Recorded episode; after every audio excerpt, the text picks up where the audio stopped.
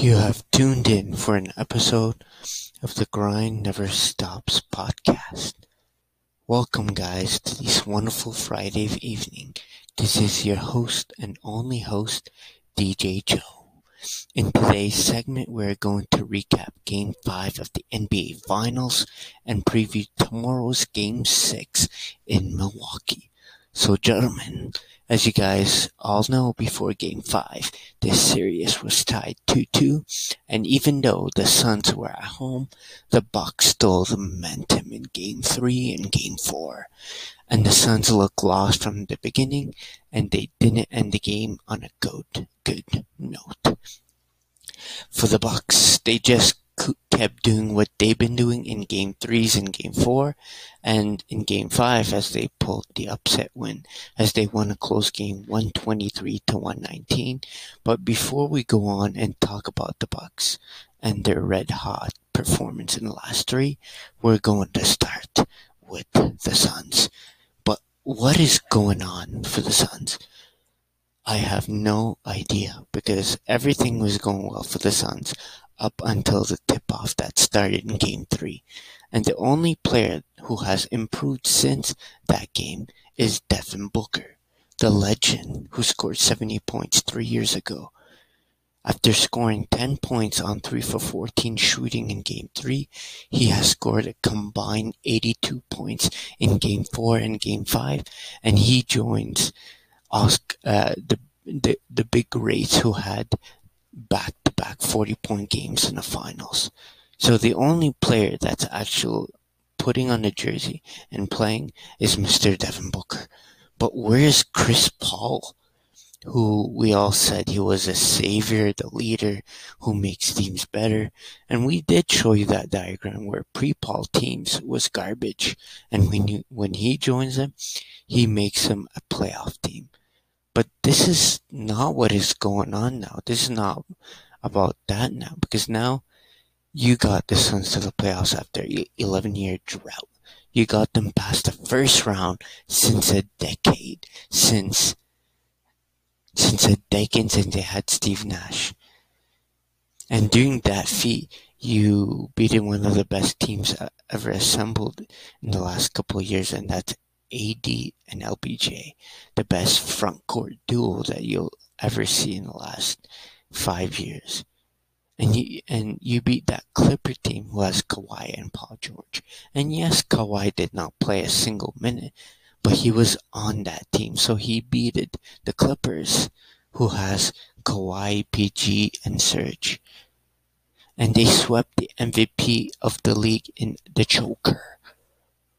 And now and yes, and you beat the Clippers in the conference final for the first time since Charles Barkley was on the team. And that was a long time ago. And then you beat Bucks in the first two games in these finals. But for some reason, uh, the second game three started, the momentum just went off the the Sun side. And now, no one wants to be efficient on the floor everyone kept like I don't understand. Everyone kept forgetting that the Bucks still have Jrue Holiday, still have Khris Middleton, and the two-time MVP in Giannis Antetokounmpo. But I just don't get it. The title was there for the taking. You lose game three. Okay, Booker was garbage. Paul was nowhere. Crowder was fouling people all over the court. Okay, next game, night Booker goes off for the first time in these finals, scoring 42. But everyone else decided to be absolute garbage. And you cannot, and you guys should know this, but you cannot play garbage in the finals. This isn't the regular season. This isn't like, this is not an exhibition or uh, playing tournament. No, this is the NBA finals. The Suns need to wake up because now you put yourself in a huge hole. Everyone's cutting out already. You're playing game six in Milwaukee. You know these fans in Milwaukee will go nuts. So that's why I'm telling you, Devin Booker, Emmanuel Williams, Chris Paul, Jae Crowder, DeAndre Ayton, Cameron Payne, Mikal Bridges, you need, and I'm serious, you need to have a damn better start and a better second half than you did in the last three games in the finals. And you know that Booker will get his 30, 40 points. But it's the Pauls need to get it done. It's the Pauls, the Crowders, the Bridges, the Aynes, the Paynes. They need to wake the fuck up. And this shouldn't be said. I shouldn't be talking like that, but you just have to. Because we're fucking talking about the NBA championship finals. Like, come on, you guys need to be real contenders, a real second seed, a real beast team. You, you don't want to end up like the 2016 Warriors, where they only showed up for the first couple games and then they don't know how to play ball. They suddenly didn't know how to play. And you're not playing LeBron James. You're not playing Kyrie, Kevin Love, all these. You are playing Jrue Holiday, Khris Middleton, Giannis. And but the Suns need to perform better because their performance as of late, and if they lose in Game Six, the same way they've been losing, they won't go down as the best runner-up.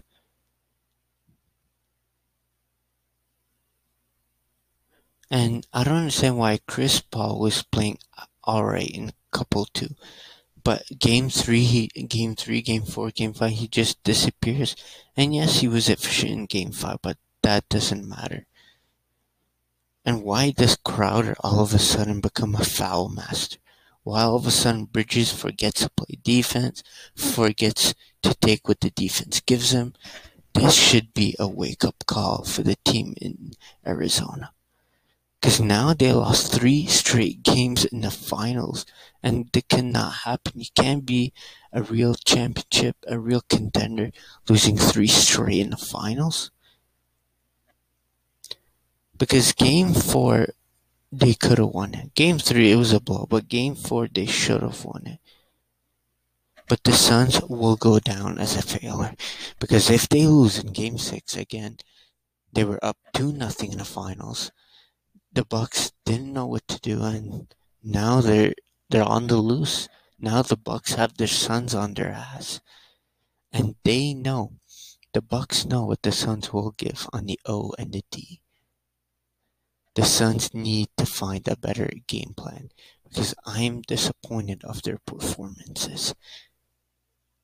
I'm not disappointed in Devin Booker in Game Four and Game Five but it's their decisions has been garbage. Because why is Devin Booker? Why are we only talking about Devin Booker? Why is he only one playing? The Suns need to take some pressure off D Book so he can have some gas for the fourth and not have like 20,000 fouls when the game is close. But that's it talking about the Suns because I'm disappointed. Now for the Bucks, you just have to applaud their play, their decision on both ends, their discipline has been great. The team chemistry has been amazing. But that doesn't mean they will guarantee in game six. Because you guys all know what Middleton did before game seven in Toronto, before game six against Toronto.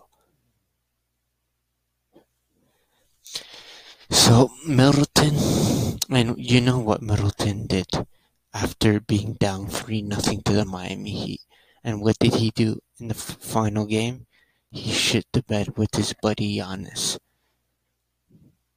Because, as I told you, Middleton has always been known for playing well, as I told you, and shooting like he can't miss. And then he disappears for the rest of the series. So he needs to keep doing what he's been doing. Because in game five, Khris Middleton was efficient, scoring 29 points on 12 for 23 shooting after dropping 40 in game four.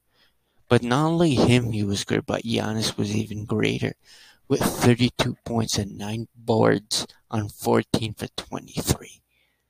And Holiday, the last person of the big three, played his best playoff game of his career and the best game of these finals. And we didn't need to get to this to game five for Jrue Holiday finally get out of the closet. He scored 27 points and 13 dimes on 12 for 23 shooting. But gentlemen, Jrue always had big games when he was with the Pels, when he was with the 76ers, and now he always had big games but he tends to forget to play consistent ball just like his running mate Middleton at the two. So the Bucks need Jrue, need Khris, and need Giannis on Antetokounmpo to do what they've been doing all season long, all playoffs long, and the last three games in these NBA finals. And they will win if they do that.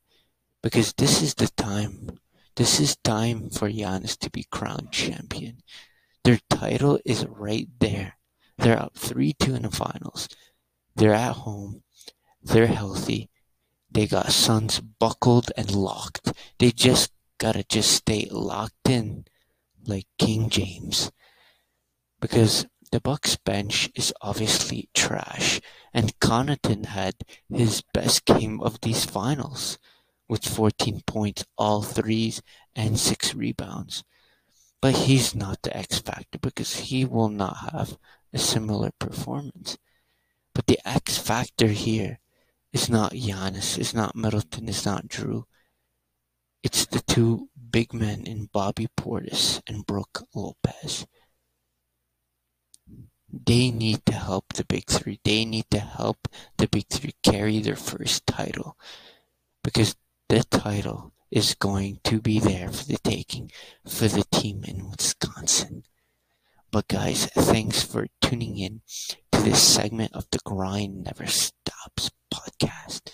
Make sure to subscribe to our YouTube channel as we reach 180 subs.